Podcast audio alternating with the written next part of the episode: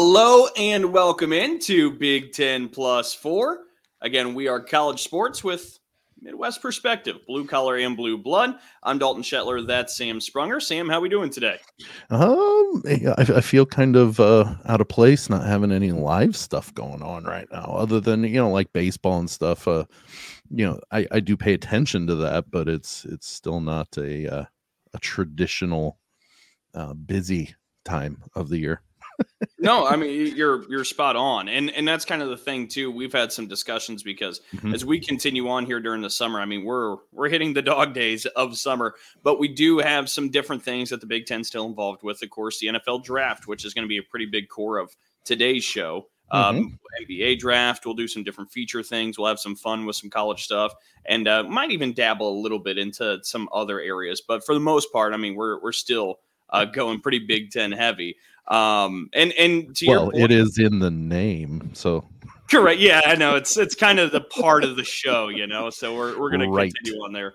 Right. Um, but to your point, I found myself last night. I was flipping through the TV and I was trying to find something. Even a baseball game. I was having a hard time finding an MLB game on my TV. There was no NBA with the play-in games. It's it's really kind of rough going from watching a Big Ten basketball game every single night of your life for five months or multiple. Nothing. Yeah, multiple games. Yeah, it's like cold turkey. I mean, this is it's kind of hard. going through withdrawals, you know. and and we talked about before. Are you still following the MLB rather regularly, or not so much? Well, it's so hard. You know that whole thing of they have such a long season that it's hard to pay attention to every game and and i get that and um, kind of what i do uh, anymore with you know the way you get older um, other things become more important you know and yep. so i'll i'll still pay attention if i've got time i i pay for the uh the mlb at bat app it's 20 okay. bucks a year and i get all audio from every game in the major leagues. So I do that for the Cubs so I can sit here and if I'm working, if I'm doing something that that doesn't require me to pay attention, uh, I, I listen to a lot more games on the radio than I do watch them. Interesting. Well, mm-hmm. you might have sold me on that because I was sitting there in my yard the other day and I was like, I wish there was a way I could just listen to all the different like audio oh, yeah. And, and it, there is. Okay 20 dollars for for one year and you get every audio. So if if i get an alert that says there's a no hit bid in play i can jump to that audio and listen to the radio call of it. It's pretty cool and you can choose either team I like that. Okay, yeah. yeah. I think you might have sold me on that. So, of course, Hughes. Do you has... need me to talk for a few minutes so you can sign up for it right now? I need to. Hughes has to be your favorite guy, right? You being a oh. Cubs fan, Hughes has to be the favorite. Well, and here, here's the thing. Yeah, he absolutely is. And and here's the an, another reason. It's not just uh, that he's the Cubs, but he tells the story of the game. He doesn't he's just good. say there's a pitch outside he'll he'll reminisce he'll pull up information. Now granted i know he's got people in his ears but he has to prep prep that mm-hmm. you know and and throw that out there to where you know his people do his searching and find the exact details or whatever. But he tells such a great story along with uh telling you what's happening during the game. Uh one of my favorite things is he describes the uniforms. He mm-hmm. paints the picture for you. Granted now it's sponsored but he's been doing that for years. He'll tell the story. He, the Cubs are wearing their blue blue tops and gray trousers, you know, and, and he describes it so you know what that team looks like on the field. It's great. I love it. Yeah, he's he's definitely one of the best. I mean, especially with Vin Scully not doing Dodgers games anymore. Like, right. Hughes might be at that very top spot when it goes across. Well, and and I tell you what, Vin Scully was amazing. Uh, his voice is very distinct so you knew it was Vin Scully, and he did very similar. Uh, his storytelling, yeah, yeah, his storytelling was top notch. Oh yeah, um, so yeah, it's great.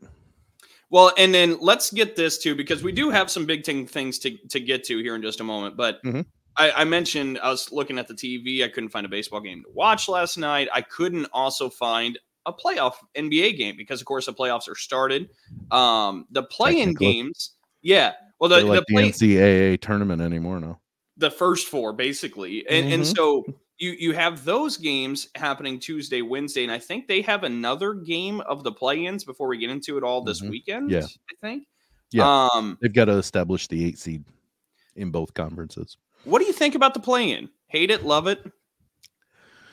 I don't pay attention to the NBA until it Good gets to the playoffs, and even then, it's kind of in the way back in in my mind because, you know, we've talked about. Uh, I did that in the Sam Sentinel of how you know college basketball fans, uh, while we wish our stars well, unless you're a diehard NBA fan, after that, you're not going to follow them much. You, Yep. You'll know who they are. You'll you'll probably, you know, maybe look up that player or whatever. But you're just it, it- to me once they go that's why i want them to stay you know because like then i can enjoy their their greatness for another year just because i don't follow the nba near as much Well, and I suppose even though you don't follow the NBA, you can speak to if the play-in is a good idea, bad idea on the on the principle of kind of what you mentioned that it has a bit of an NCAA tournament Yeah. feel to it. It's it's win and survive and advance. Right. It's lose, go home, which is awesome. sort now- of Yeah, right. Well, now you also have like 70% of the NBA's teams now in the playoffs with this structure. So, like,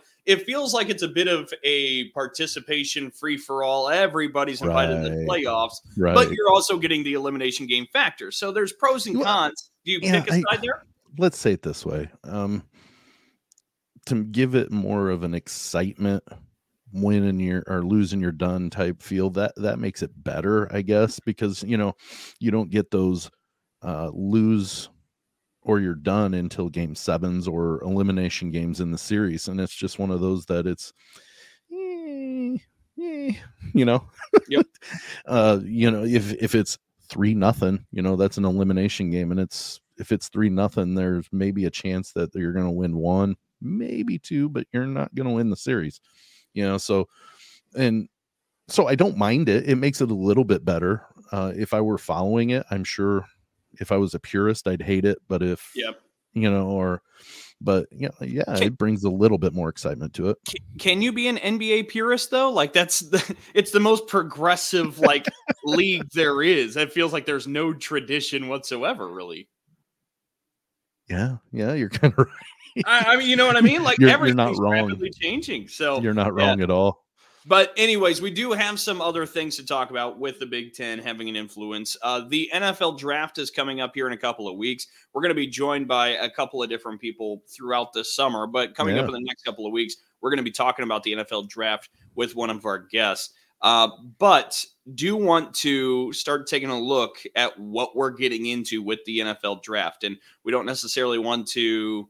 We're, we're not going to do the old hey pick number one. Who do you have, Sam? Pick two. No. Who do you have? Like it's Mm, no there are a billion mock drafts out there, and there's a lot of draft conversations. But we wanted to highlight some of the top prospects, and really, I think it starts up front on the defensive side in the trenches for the Big Ten. Aidan Hutchinson is, shows to be the best player available. And he's expected to be the top Big Ten player selected. Of course, the defensive end from Michigan. Some people got him at number two. Uh, some have flipped flirted with him at number one, but for the most Mhm. part, he's sitting kind of around number two. Um, this is somebody, Sam, and I'm curious kind of what you think, but Michigan finally gets over the hump. They they end the drought, 17 years without a Big Ten title. They get that win. They, they kind of get the monkey off the back.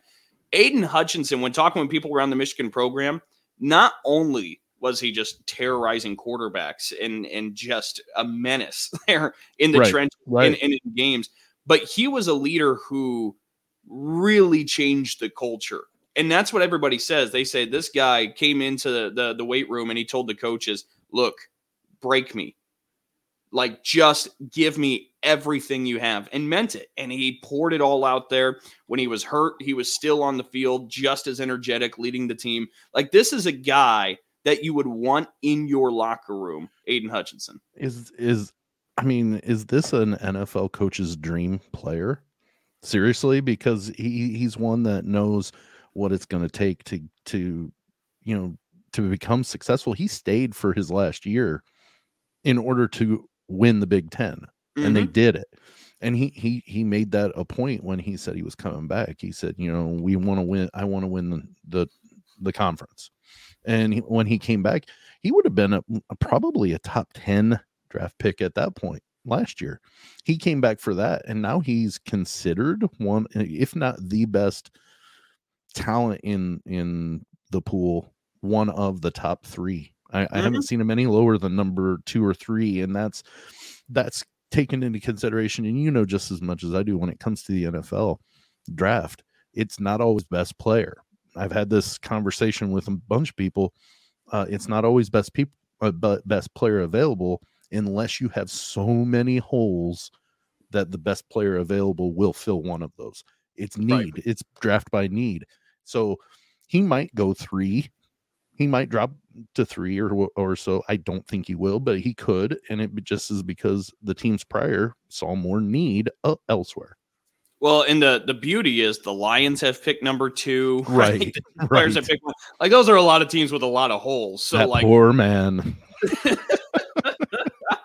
um, but he had 14 sacks last year. I mean, when we talk about what he did last season, it was it was very impactful. And I, I've talked with him before, like to your point about being a coach's dream. The guy is a stand-up, just young man mm-hmm. really speaks well. He's, mm-hmm. you know what I mean. He mm-hmm. carries mm-hmm. a lot of the the intangibles you look for. It's definitely something that's missed in in pro sports now are well-spoken people in their positions and and i don't mean that as a slight to those that that can't talk eloquently i'm just saying it's well-spoken in in saying you know the right trigger things but yet meaning it yeah you know i mean he just he exudes to me what a coach would absolutely want as a from a player and then, of course, he had teammate David Ojabo, who really made mm-hmm. for that one-two punch there in Ann Arbor. But Ojabo got hurt during the pro day at Michigan, so now his stock falls a bit because he was going to be a, he was a surefire first round draft pick.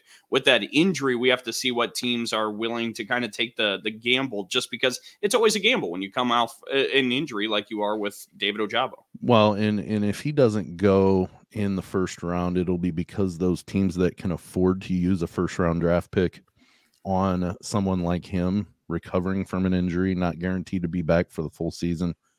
Uh, it'll be because of you know those teams didn't see the the gamble worth it. I guess. Mm-hmm. Um, I don't think he's going to go in the top fifteen like he was originally thought to go because those teams need to fill those holes now. Yep.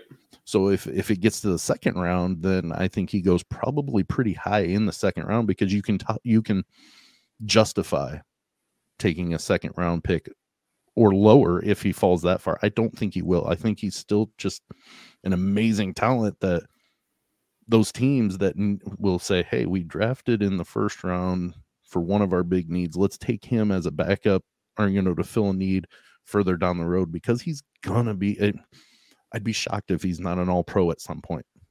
Well, and and the thing is, this is completely apples to oranges, and I'm not comparing him for more reasons than just kind of the situation of coming out of college hurt. Mm-hmm. I, I I sense a Jaylon Smith vibe in terms yeah. of mm-hmm. yeah. you know the super promising talent gets hurt, falls in the draft, and and Jaylon Smith has went on to to make a, a decent career. I I think.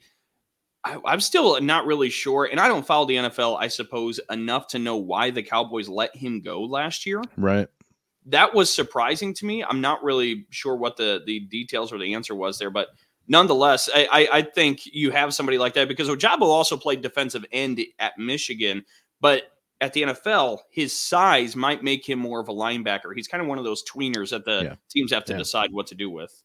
And you know that's also another thing is is you take into into consideration that well, can he make that transition seamlessly and still produce the way he was expected to be as an end? If that's where you know if they move him back out to to the linebacker position you've got to decide is he going to be as effective and do we use a second round pick on him?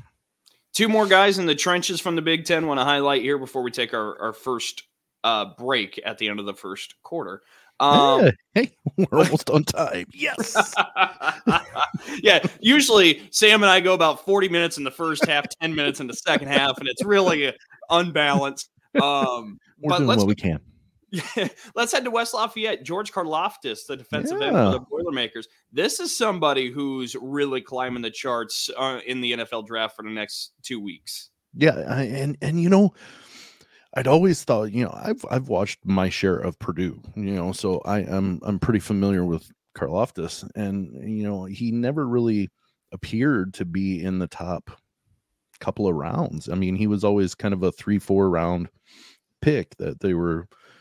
I'm seeing him as high as in late first round in Yeah. some of the things that I've looked, which really says that you know he's done what it is taken to get get teams to notice him. And He- and Boilermaker fans already know how how fantastic he is. I mean, he's he's a leader, he's a go-getter, he is uh yeah, he has a lot of the characteristics that Aidan Hutchinson has, just maybe not with the talent that he's got, you know? Yeah, And and for Karlaftis, you're looking at somebody who had 10 tackles for loss, four and a half sacks last year, two fumble recoveries, two forced fumbles. Um, and and keeping in mind here, like Hutchinson's numbers when we read those to you, he also had Ojabo on the other side. So like Right. offenses couldn't really pick where they wanted to go because Or they did and they they got bit by one side. correct they couldn't do both.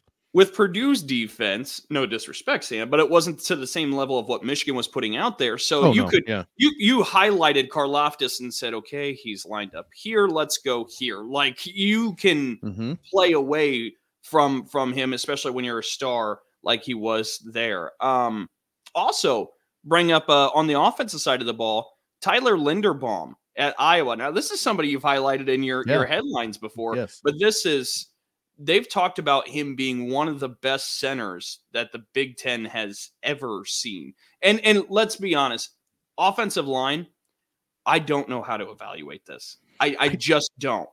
I go off of what coaches say. Yeah, I, I I sit there. I've I've actually done it before. Watched a football game and watched the lines for as long as I possibly could because you sit sit there and think, oh well, he's he's doing a great job keeping him away from the ball. You know, he's keeping his techniques and stuff like that. And then you're like, you know, the announcers are just ripping him apart. You know, like what are you talking about? Uh huh. I, I- I do not know how to evaluate line, O line, D line. Well, D line, D line is a lot easier than the O is. line It is. because it's his goal to get past or contain. You know, unless you know the offensive structure, it's really hard to tell whether or not the guys are doing what they're supposed to be on offense. Well, and that's the thing too, right? Like you can you can evaluate technique from a defensive lineman, and I suppose you can from the offensive lineman too. But like sometimes you don't know if he's supposed to be pulling, if it's a Right. screenplay. Like there's a lot Did that's he harder. miss an assignment that we're not aware of? Yeah, like it's it's a lot easier with defensive linemen. So no, it, but what coaches say about Linderbaum is this guy is the real deal. So ex- expect him to be one of the first linemen off the board. I'm completely surprised that I didn't, re- you know, send you a text because I was reading. I don't even know who it was that I was reading, but they had him going in the third round, and I almost had kittens because I'm like, how in the world do you say this this guy is not going in the first early second round? I mean, like, mm-hmm. like how in the world a third round? Seriously, you think you're getting Linderbaum in the third? No, no way.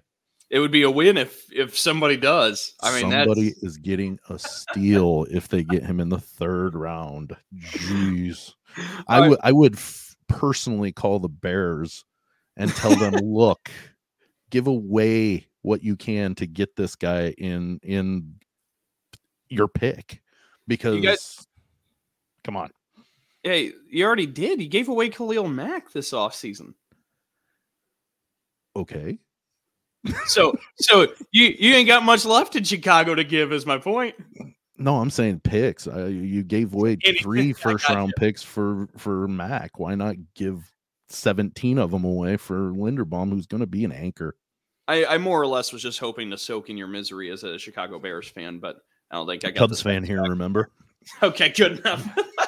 yeah, that's the last uh the champion team. So that's that's the Well, that just and- bandwagon, Sam. Well, bandwagon. well, that and they're the most recent championship team in in Chicago, but uh you got to remember what I went up with or what put up with prior to that year. So I had to put up with everything. Nothing. I, and nothing. If, nothing gets on my nerves when it comes to the the ribbing that people give me. call me callous, call me what you will. It just doesn't bother me anymore. Season.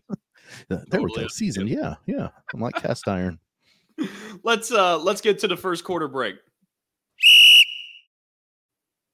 All right, we're going to pick back up with a little bit more Big Ten talk here. Uh, some skill positions. Yes. Ohio State has many. Um, you look at receivers. Shocker. Yeah, no kidding. Chris Olave, Garrett Wilson. The Buckeyes are going to be really well represented when it comes to wide receivers. They got some of the best that this draft has. Point blank. Period. Is there a better name than Chris Olave? It is a good one. It is it just it just rolls off the tongue. It's nice. I like it. but no, they're two. they are they're they're fantastic receivers. I mean, uh, they both killed Purdue, and I, am gonna do a lot of my referencing on that um, because what they do against my team is one. You know, if they stand out to me while while they're doing that, you know, they must be pretty good. Not that Purdue, you're doing it against Purdue, you must be good. It's just they're really that good, right? and uh, uh, I, am shocked Olave has stuck around. I, I don't. I thought last year he could have went, but he chose not to and because he was he was fantastic last year. He's my he's my my thought of the two receivers that he'll he'll have the most impact immediately on a team mm-hmm. personally. Oh, I, I think you're right. And of course, for Ohio State, it just continues to reload. They still have Jackson Smith-Njigba there in Columbus. The yeah. one nice thing is, though, I was looking at Purdue's schedule. They don't play Ohio State or Michigan or Michigan State next year. Who are their East Division games? Uh, Penn State week one, Maryland. Who else? Uh, and IU. And IU. Wow, that's not a bad schedule for yeah, Purdue. Yeah, it could set up nicely if they could just do something in the West.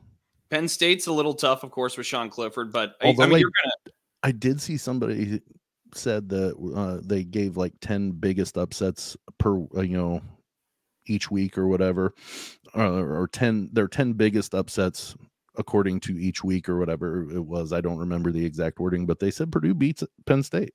Interesting. And and Penn State. And it's week one. It's week two. It's September third, but or week one, I guess. Yeah, week one. Um, and Penn State has Jahan Dotson that's left the team. He's here mm-hmm. in the mm-hmm. draft. Jaquan yeah. Brisker, the safety, one of the best safeties you can find in the country. Not the best, but one of the better right. ones. Um, so Penn State is losing a lot. They do get Clifford back, which is a big plus if he if he plays well. Um, but that's another conversation we'll be having soon too. Is taking Correct. a look at these teams with the spring football. I mean, right now, and and I would be in the same spot I was last year.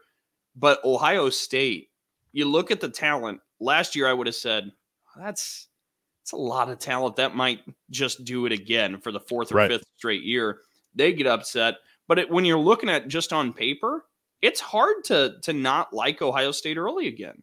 Yeah, well, it's one of those that sounds like a broken record. Ohio State, Ohio State, Ohio State. You know, just it's gonna be that way most of it's been that way most of my life if not all of it and it, i don't see it stopping anytime soon either it's um they well, don't and, rebuild they reload and that's the thing right? Like we're talking about they lose these two first round wide receivers and garrett wilson and chris olave and they're like oh yeah we still got Jackson smith-njigba who just set the rose bowl record yeah it's one of those that you you know any other regular and i'll use the air quotes there yeah. uh program has that happen, they're decimated for at least two seasons because that's a ton of catches and a ton of yards and a ton of touchdowns. And Ohio State's like, yeah, we got him coming back.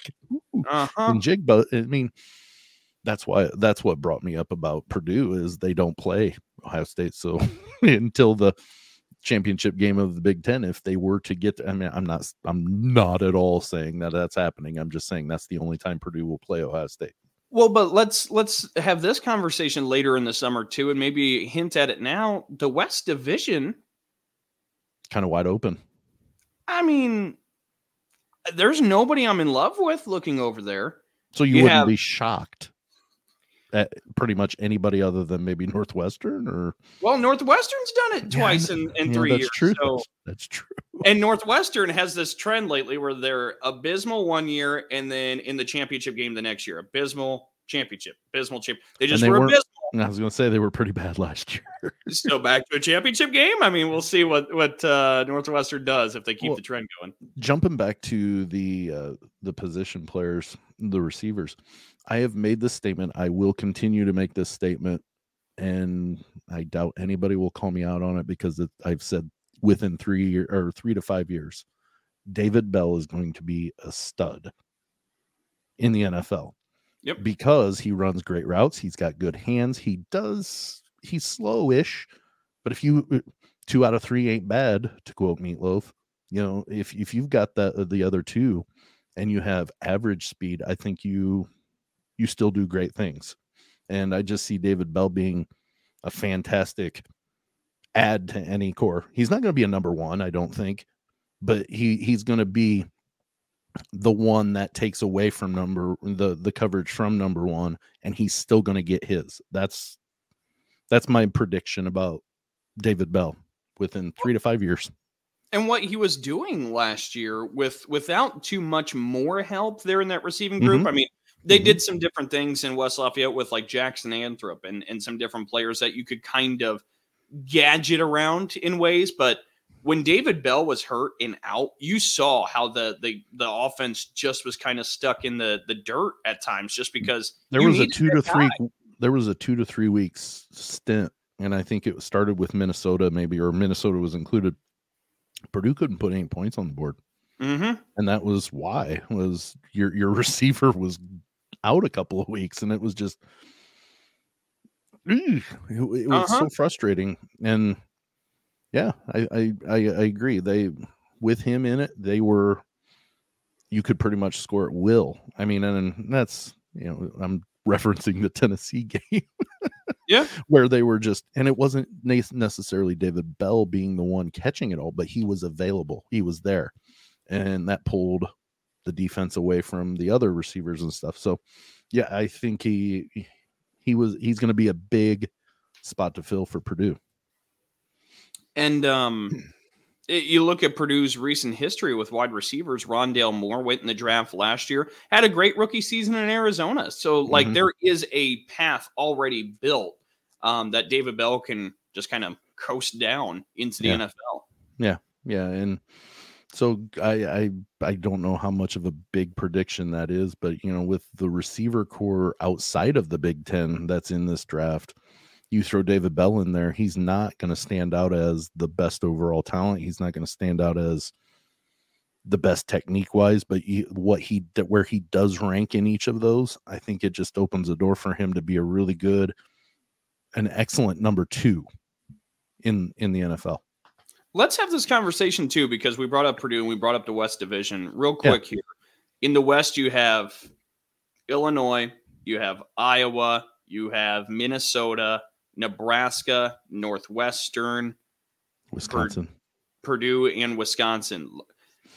Is there anybody that really should be the favorite? Is it just Wisconsin just because Wisconsin's name? Yeah.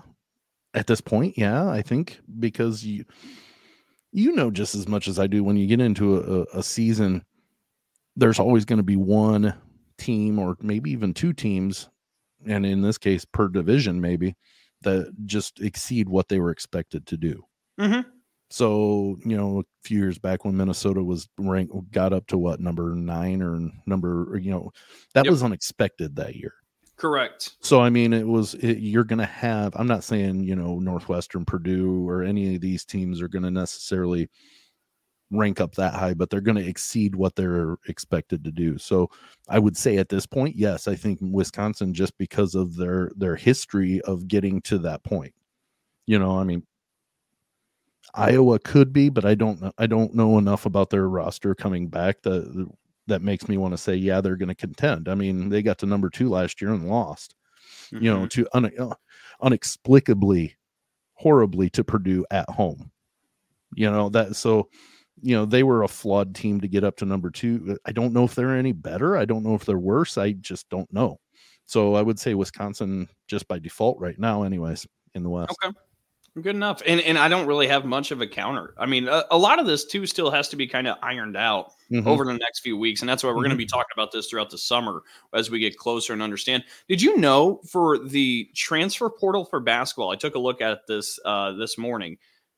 They're now more than 1,300 players in the transfer portal for college basketball. Like that goes to show, like these rosters are kind of ever changing. So when we have these conversations, we don't have a great idea yet. Right. Well, and and the transfer portal, and it's not the exact same, but it's very similar to in, in football than it is to basketball. And are, are they able to still add to their roster even like now, I, I if they so choose? so. Yeah, It is the Wild West, right? yeah. I, So so yeah, I mean, somebody gets hurt, and maybe they take a flyer on somebody in the portal, and then all of a sudden that person lights a fire under the rest of the team. You, you just don't know. which a, It's so- So far out still. a conversation I'd love to have at some point is with the transfer portal and how that changes everything. Because you remember the the conversation and the argument for it was, oh well, this would help the athletes. This would be good for the athletes. So let's like for the players, let's do this. There are some some counters to that. Of course, one is the very old fashioned style argument that says, you know, you're you're not sticking things out. It's not really teaching you to push Mhm. through adversity, so on and so forth. That's kind of based on principle. But then Mhm. there's also the counter that says, look at high school athletes now. They're starting to skip their senior years. Well, and and so many colleges are holding on to their scholarships because why wouldn't you just get somebody who's already physically mature that's Mhm. played a couple of years of ball? Because chances are, whatever high school kid you get, you're going to have to re-recruit them anyway in the transfer portal the next off season. So why not just get the people who are ready right now physically? And high school kids are being hurt in this process with the transfer portal. Well, with so many in the transfer portal, then you're right. You've got a catalog of okay, let's see, what can we pick from here? And It's- you've got this senior that's knocking it out of the park. Coaches don't ends- have to put an investment into you anymore. Yeah. They go get what's ready now. hmm Yeah, and well, I also saw that there are now there are now seniors that are skipping their senior year Yep. in whatever sport to go get ready for college. Come on, that's killing it too because that that's name, image, and likeness there because they're saying, hey, you know, if you skip your senior year, we can get you this or whatever to kind of compensate for that. I, I don't know that it- we're getting into a really deep problem with as mm-hmm. with as wild as a west as this is it's starting to bleed into other areas that is not cool at all And we still have no answers. So that's something to pay Again, attention to. the And I, of the ncaa correct. And I, I would love though at some point to to get into the discussion about how it's hurting high school kids and maybe hear from people who are closer to these recruiting situations and Mhm. than even what we are. So we might Right. work on that this summer. Um, that's a great idea mister look at that. We're having our own producing meeting. that's right that's right yeah people Thanks are watching being a part of it. All right, we're gonna hit the halftime break. You are listening to big 10 plus 4 hosted on anchor and streamyard I'm Richie, aka Midnight Agent Raw. I'm Devin, aka Special Delivery Dev. We're the Super Media Bros podcast. And each week, we give a comedically informative take on movies, Music, television, pro wrestling. and much more. Check us out at supermediabrospodcast.com, Apple Podcasts, Spotify, or anywhere else that you can listen to podcasts. Shades on. We're off.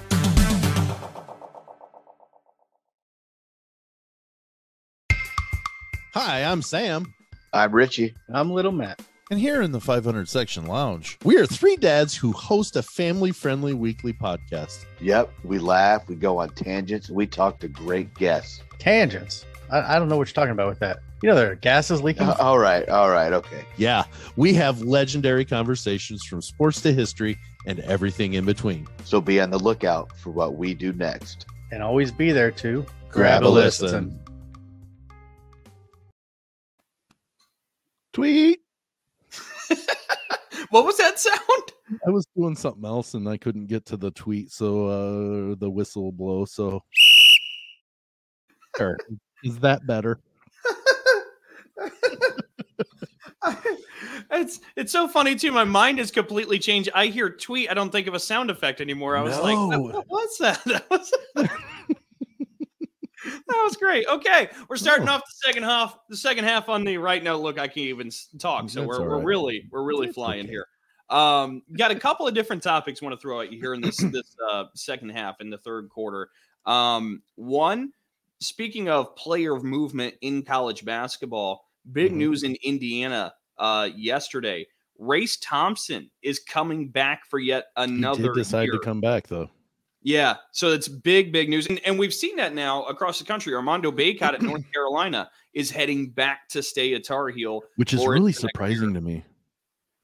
Well, and and you know, part of it, and I don't necessarily want to throw hundred percent weight into this being the reason why, but this is where NIL helps to change some things, in part because Armando Bacot's looking at being a, a maybe mid to late second round draft pick if he goes in the NBA this year. hmm it's it's not necessarily guaranteed for a, a huge career or a guaranteed for a big contract. You could stay, build on your legacy. Like that's the thing, right? Like you stick around, you have another great year your senior season. It's it's probably the most anticipated in Chapel Hill since what Tyler Hansbrough coming back for a Yeah, senior it year. It has to be because like I thought he put enough in in stock to in his stock during that tournament to show that he would be you know a, a, a good draft pick and the fact that he's still that low just is surprising to me so yeah yeah i could see him mm, you know, get that comparison because it took Hansbrough coming back to be able to get up as high as he did. I think he was in in the lottery. I think he was a lottery pick wasn't he? Like top 14 picks? I'm I'm actually not so sure, but well, might it's not important but yeah. but well, and, and my point wasn't necessarily comparing them on the court, just in terms of fan anticipation. Like oh yeah yeah yeah absolutely. To me, there's something to be said for legacy, and these young players have these opportunities. Bacot's in a position right now; he can build onto his legacy. He walks back to Chapel Hill any point in his life, and the guy will be adored and loved, and that's something you pass on when you enter early. I mean, that's that's just a thing. That's that's part of the give and take naturally of this, right and and uh, you know and i think that's where like you mentioned nil does come into to play for the good Because it helps.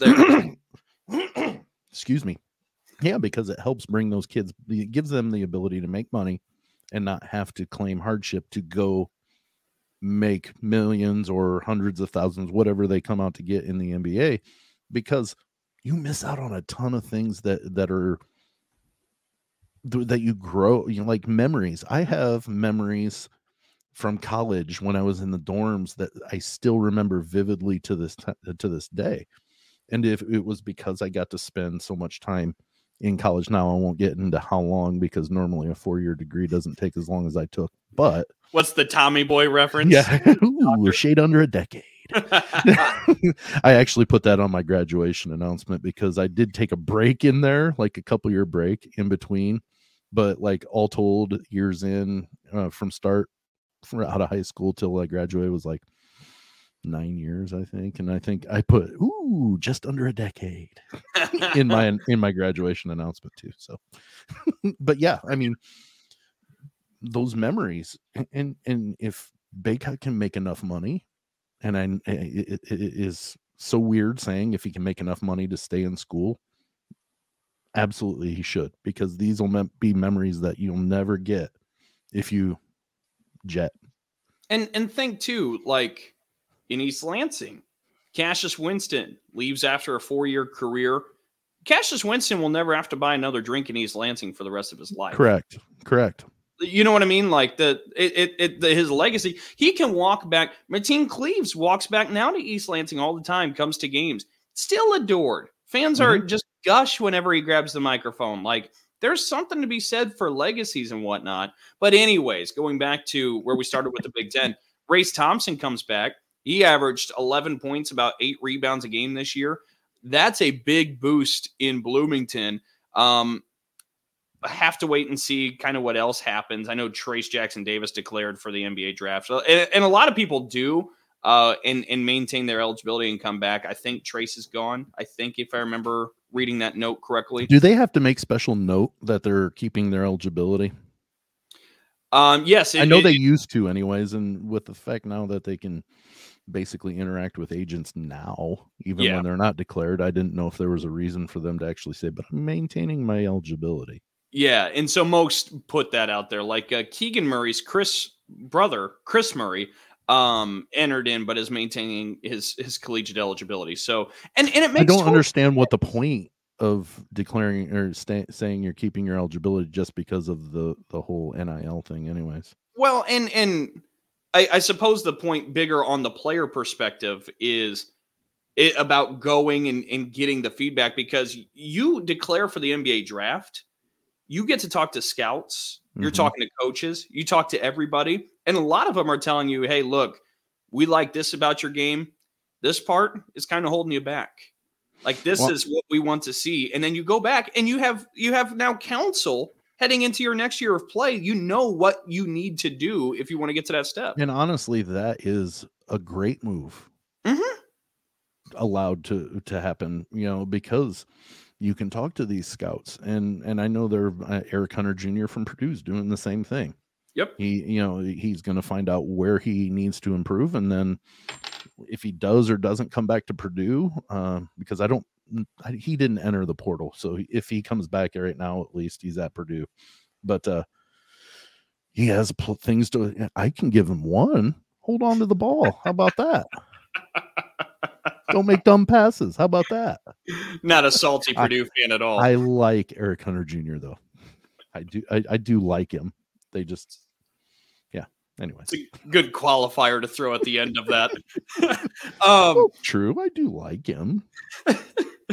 um, but I, I do I, I do think it's going to be big to continue to pay attention, and we'll keep uh, up to date as we move along here in the summer with uh, some of the players that are returning around the Big Ten, and especially with the NBA draft coming up in about two months. Um, but something I wanted to talk with Sam about here, and this was not on the prep sheet, the rundown. So throwing him for a bit of a curve. I don't have the the the little banner for it. Then great. It's true. So you'll just keep our Twitter handles where you can Yeah, follow us yeah, if you're looking yeah, at us on Follow us. Yes. um, but uh, Sam, I don't believe we've really had this conversation. But uh, you're a baseball fan into the spring sports. Mhm. Do you follow Big Ten baseball, softball? Uh, I do a little.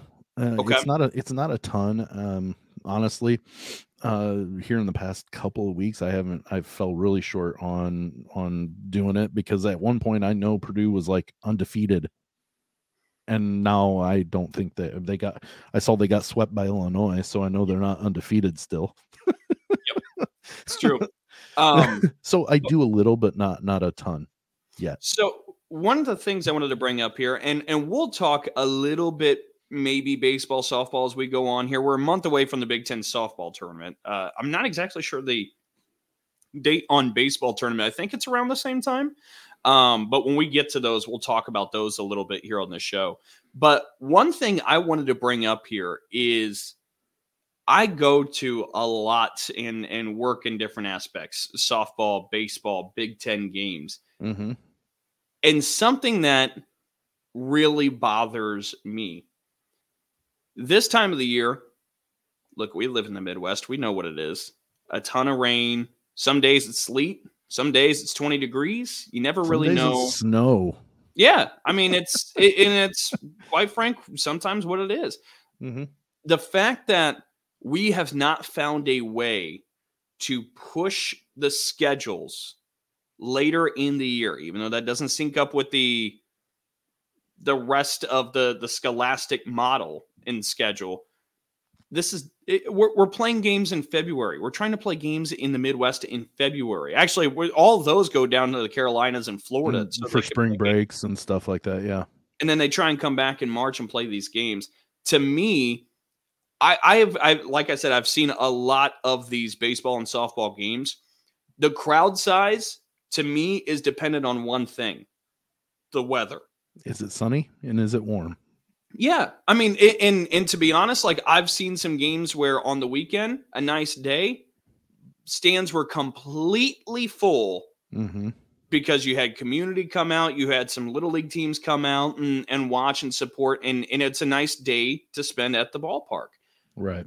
But when it's bad weather, there's no interest in going to the game and sitting out there. So to me, you're, really killing the product. And I'm not, I, I don't believe this is the Big Ten's fault. I think this is a part of the NCAA um, and a part of a not so willing to cooperate by other conferences that maybe live in warmer areas. Well, here's here's a question, and this might lend to solving this. Is it possible to have the Midwest teams come into some sort of an agreement with schools that are in the more warm areas to where, like, let's say, for for lack of a better, Michigan State, it's flipping freezing in March in East Lansing. You know, they come to an agreement with like Middle Tennessee State or something to where they could play their March home games in Tennessee to where it's more palatable to playing March baseball. And you're not I see what you're saying. There's a couple things. A it would it would probably kill a budget because you'd have to have housing and living arrangements there for for weeks on end. Mm-hmm. Um, it, you wouldn't be able to attend classes doing that. Sure, you could. You, you if there's one thing we've learned during the during COVID is you can do classes remotely. It's maybe not the most perfect, but it is possible to do classes where they're doing remote, and it could be the same professor even. And but also possibility.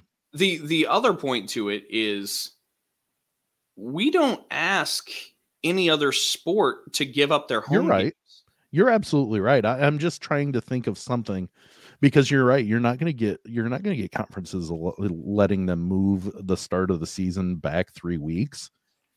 All of a sudden, there's less off days. There's st- there's double headers scheduled, double headers, not just rescheduled double headers, and that can decimate a program's pitching staff if if you put too much into one one point. You know, I mean, granted, the major leagues do it, but you also know that a pitcher from college is at least one to two years, if not longer, out from the MLB to where they're readying their arms more eh, to for that long haul.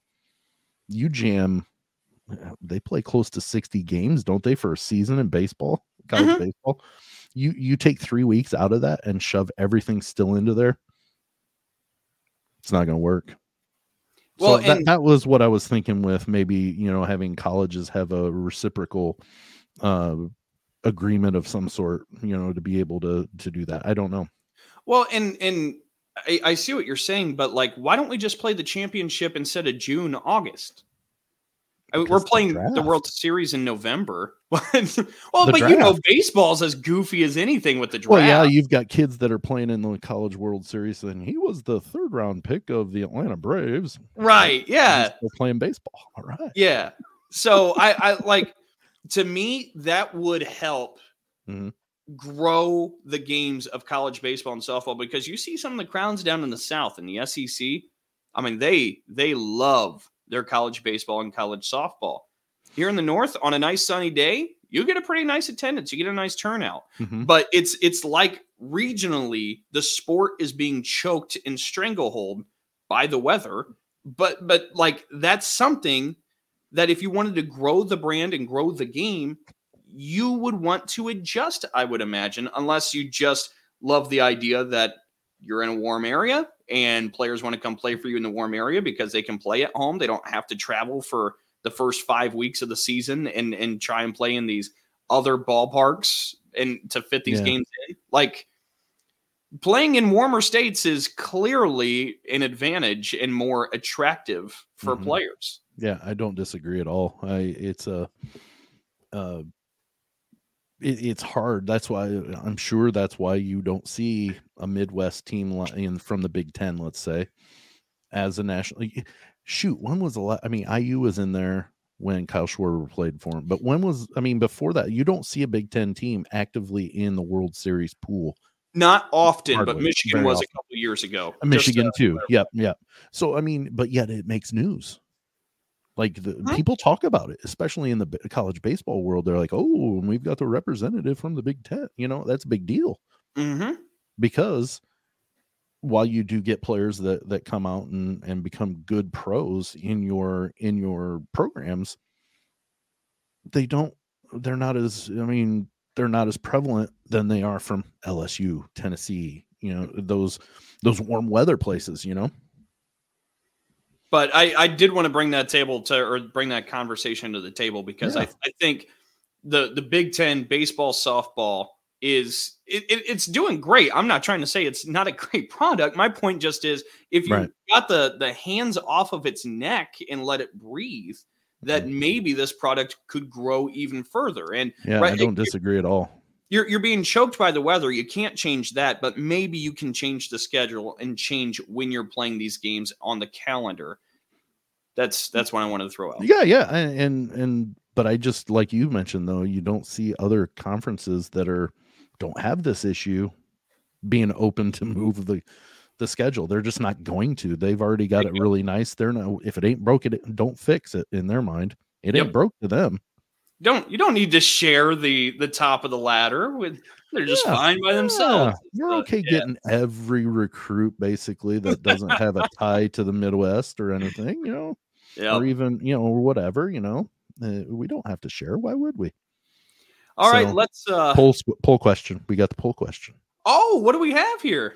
Well, you suggested, and I went with. Uh, what was your favorite moment from this past NCAA or NCAA? Sorry, guys, got to keep the integrity. Uh, to the, the NCAA basketball season, we've got four choices, and as always, if you don't see your choice, comment below with your cho- with your uh, choice. We've got Rutgers beating then a buzzer beater that against uh, number one Purdue. Iowa's Big Ten tourney run, St. Peter's Elite Eight run, or UNC ending Coach K's run. ooh, Those are the four options. Or if you have a different one, put it in the comments. This is interesting. So, as somebody with an interest in MSU athletics, um, if I were to pick a Michigan State moment, it's also at Purdue's demise. Uh, Tyson Walker's three pointer to to knock off the Boilermakers, but for the They weren't number one though. They were not. You're right. But it was, boy, a much needed win at that point in the year for Michigan State. That was really, Pretty really Solidified that they were going to be in the tournament. It was pretty Yeah. positive they were gonna be. Yep. But that sealed the deal. Yep, you're you're spot on. Um, boy, that Rutgers shot and the celebration of storming the court. That see see to me, here's where I get a little bit distinctive on this. Like St. Peter's Elite Eight run, I'm looking at and pointing here on my screen that you can't really see. Uh, my finger wag behind it. Um, but that to me symbolizes and represents what is amazing and so great about March Madness. The Rutgers buzzer beater over number one Purdue symbolizes and represents to me what is so great about college basketball. You had a home crowd, everybody's in there wanting to knock off number one for the first time in school history. And the shot goes in from an improbable distance by Ron Harper Jr. And immediately, people, you could see the, the cell phone videos that everybody had. They come running down the bleachers and they all party together. And you can see in that moment, it's like telepathic between all, everybody there on the floor. This is a moment that not a single person will ever forget that was involved with it. That's what's amazing about college basketball. And where were they, Dalton? College. yeah, going back to that point, yeah. I've told you the story about when we stormed the field after we ended the uh, nation's longest home losing streak at Ball State. You know, we tore down the goalposts. I will remember that Forever. forever. It's been what 50, 60 years and you still remember. Correct. Right. I like it was yesterday. But but in and the St. Peter story is awesome. It's great. That's what's great about March Madness. But there is a difference about what is what makes peak college basketball and what makes peak March Madness. And I think that's the difference between those. Wow. You you just annihilated every other possibility, I think. well, No, but, but, but if you if you look at these options, there's only one that I'm not somewhat related to in this at being a Purdue fan though. Purdue got beat by Rutgers. they were they got beat by Iowa in that tourney run, and they got beat by St. Peter's to get to the Elite Eight. I go with D. Purdue was the necessary step for every other team's success this year. Like it Yeah. was Yeah. that's how it just unfolded. Well, and you never know how they match up uh, if Purdue and UNC go together in the in the uh, Elite Eight. So Purdue was, I mean, not saying they would have won, but hmm, Have, uh, Never know. Through, through our five stages of grief, have you uh have you finished through yet? yeah, we, yeah, we were I've working on that it. together I've accepted okay. it. I'm I'm not bitter about it anymore. It's just is. It just is. Good enough. So everybody, let us know on Twitter, and uh, we'll we'll get back to some of those next week. We'll read off some of our favorite moments. Um, let's go to the fourth quarter. Yep. All right, fourth quarter. This is the section of the show where we bring you our headlines, something that stuck out to us throughout the last week. And as Sam goes jumbo on your screen, if you're listening on the audio platform, just imagine me minimized off the side, and and Sam just a little large. guy. Put you in my pocket. Sam is large and in charge there in front of the screen. Sam Sentinel, what do we got? Well, today is uh it's uh it's titled irrelevant Okay. question mark. Okay. So we're coming up on the NFL draft here within the next couple of weeks and it's it's it's evolved from a two-day thing, a Saturday Sunday where just wall-to-wall NFL draft to Thursday or is it a Friday Saturday Sunday? Is that what it is? It's not Thursday I Friday think it's Saturday. I think Sunday, it's? Thursday, Friday, Saturday. Okay. So so uh, yeah, that's what it is. Uh, uh, Whatever. Do you need four days? Yeah. But anyways, uh, when it comes to the draft, there is a specialty pick at the end of the draft. It's the Mister Irrelevant draft pick, which is the last person taken in the draft. He's called Mister Irrelevant, and uh, I looked at some crazy, drawn out. Uh, seven round mock drafts, which, you know, by the time you get to five, six, and seven, I don't know how you could even fathom that you're going to come close to it. But uh, professionalfootballnetwork.com projects San Francisco with the 262nd pick to take Ronald Williams uh, the second, a tight end from UT Martin. Okay. Okay. He's a graduate student. He is 6'4, 235 from Memphis, Tennessee. His career at Tennessee Martin, or uh, yeah, at Tennessee Martin, is that right? I'll look. I'll look. It's it UT is is yeah, it's uh it's Tennessee Martin. yep, you're right. Uh 99 receptions. Couldn't you have done one more thing to get him that 100? Come on, guys. But 99 receptions, 1217 yards, 7 TDs. So not not anything to shake a stick at. Not great. He's not I mean, but but you wouldn't shake a stick at it and I don't know why you'd shake a stick at anything, but that's the saying. At least in the Midwest it is. Uh but let's talk about what Mr. Irrelevant gets.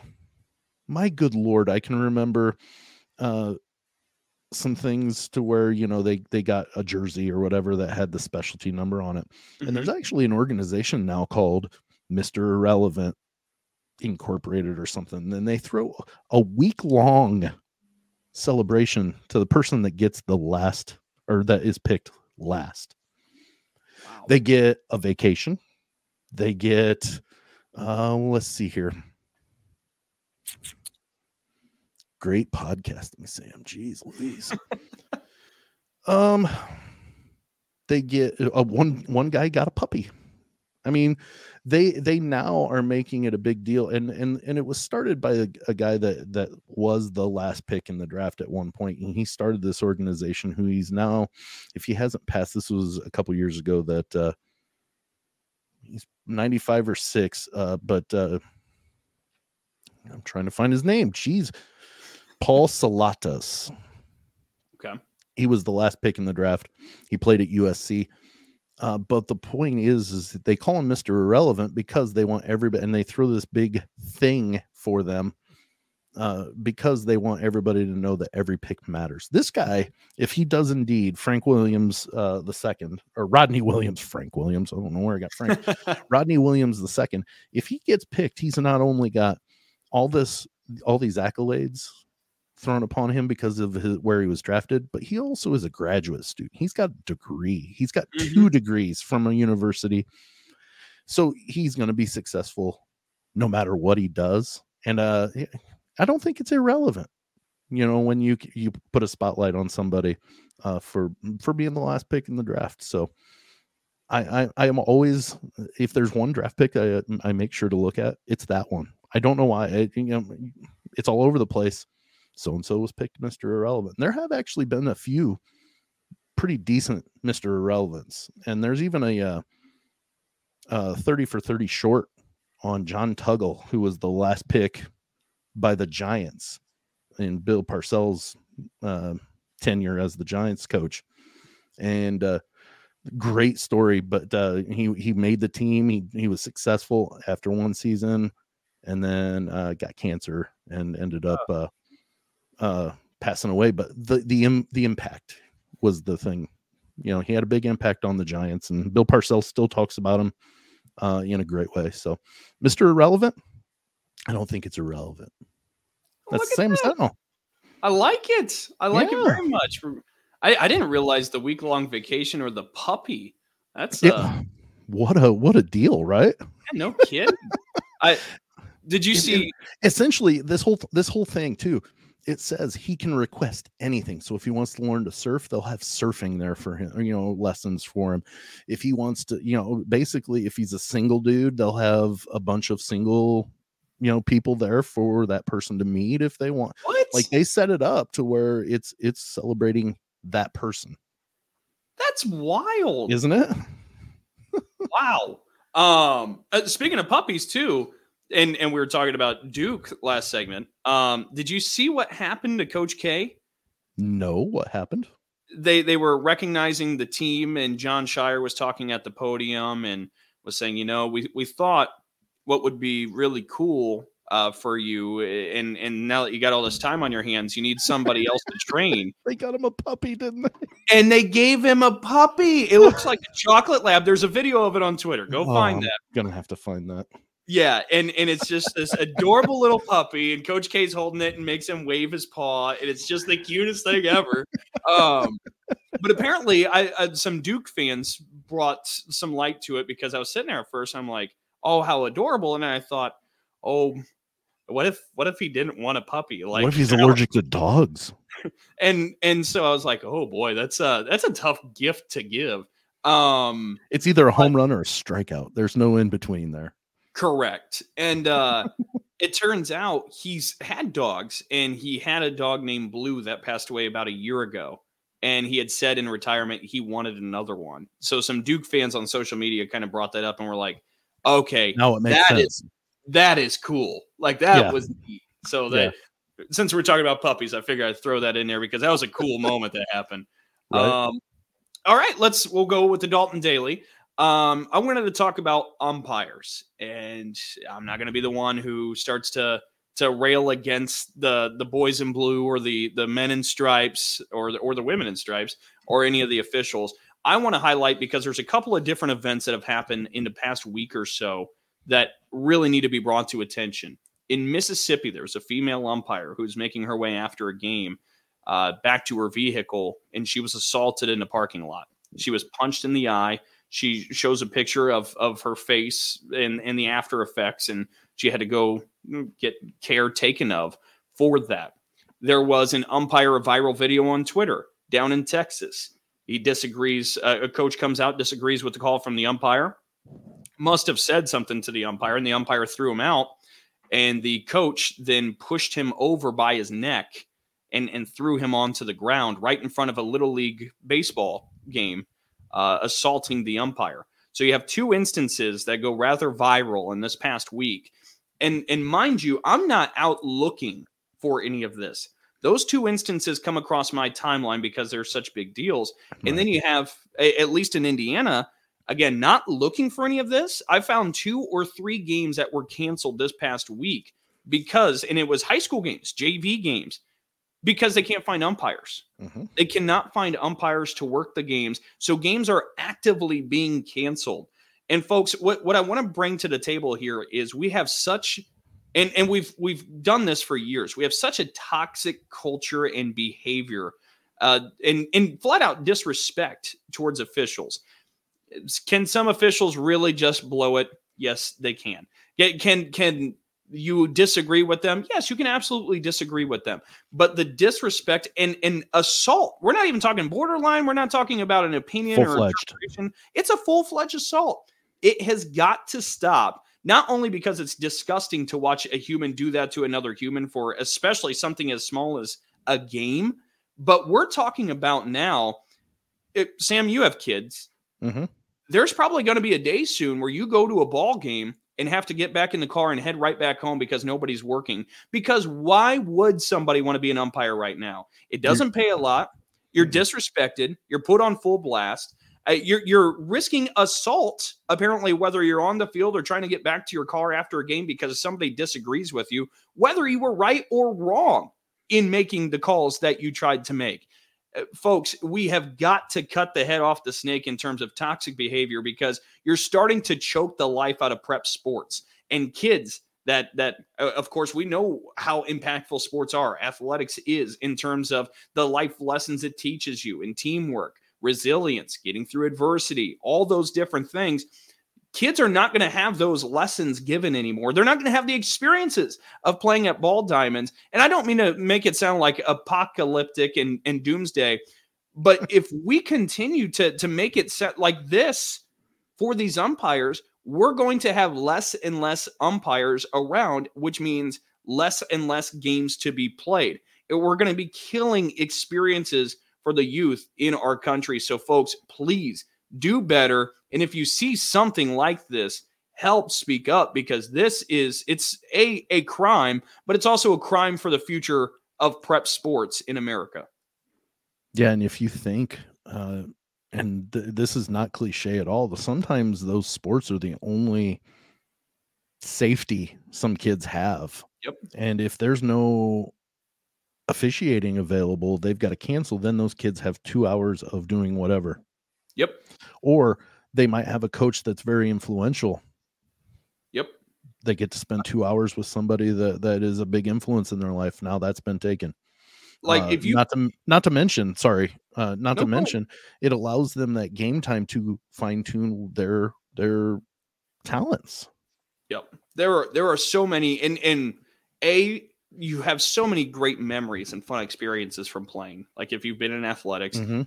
you have so many lessons and so many intangible lessons that it's hard to really describe to somebody who never was a part of athletics Mhm. like exactly what it is you gain as a person from playing in sports. But all of that that helps mold you as a young person, help mold me as a young person. That type of stuff like is going to start dwindling if we don't take care of the human beings that really take care of the games themselves. For sure, and and something that you know, I, and I as a parent, luckily, have been able to coach for as long as I have, and I understand the value of my kids being on a team. Now, I coach two of them, but the other two I don't. I still know what that coach is going through. Well, here's here's what parents need to understand. You're not winning a national championship, a state title, a sectional title, whatever title you think you're going to get to at some point, you're not winning it at the youth sport level. Right.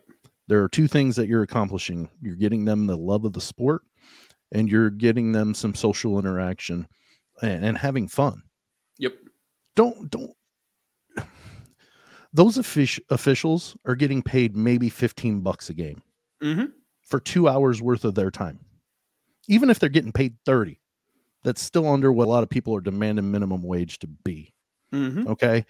And they're not professional. hmm They haven't gone and gotten certified at many of these levels. A lot of places cannot afford to buy certified official or pay for certified officials. They're too expensive. So you offer 25 bucks to a to a dad that doesn't have a kid in that game or whatever or to a high schooler. They're going to they should know the rules, the basic rules. Absolutely. But they've got to they've got to just like just like your players they practice and then they fine tune and show off what they know to this point in games. Umpires don't have or referees don't have that Yep.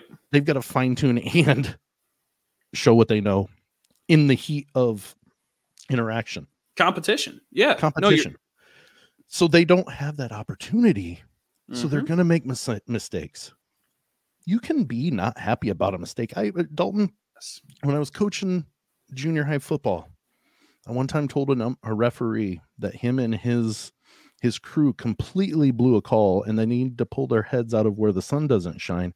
But I said it in a nice enough way. He clapped his hands and said, "We will, coach. We'll get it right next time." You can respect an official and still disagree with them. Correct. Absolutely. And and and I hope who everybody listening doesn't interpret as you can't say anything, you can't have like real dialogue, real conversation exists, but you Right. cannot be assaulting human No. beings. That that that, uh, that is so disappointing because the kids are going to learn that from the parent. Yes. and uh, my my dad or mom doesn't respect that official why should i i've Yep. seen, seen a video of where uh, a little league baseball team didn't like the the umpire's ways of calling and i don't know if it was from the coach's uh like the coach telling them but they pitcher wound up and threw a fastball the catcher moved out of the way hit the umpire squarely in the gut.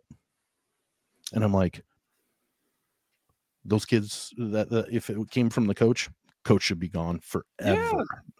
Folks, if if we keep crapping where we eat, like we're we're gonna we're gonna be having to pay the piper real soon when it comes to prep Yes. sports. I mean, just You're- point period. you're absolutely correct I, I remember playing in, in basketball was really my my sport in the game that I loved. But I would talk with my mom about, you know, officials and, you know, this one really messed up the call during the game. And she said, you know what? It doesn't matter. You don't you don't get to say a thing. She said, if you if I ever catch you saying something to the official, she goes, I will come down and pull you off by the ear. Like it was pretty structured in, like, okay, I stay away.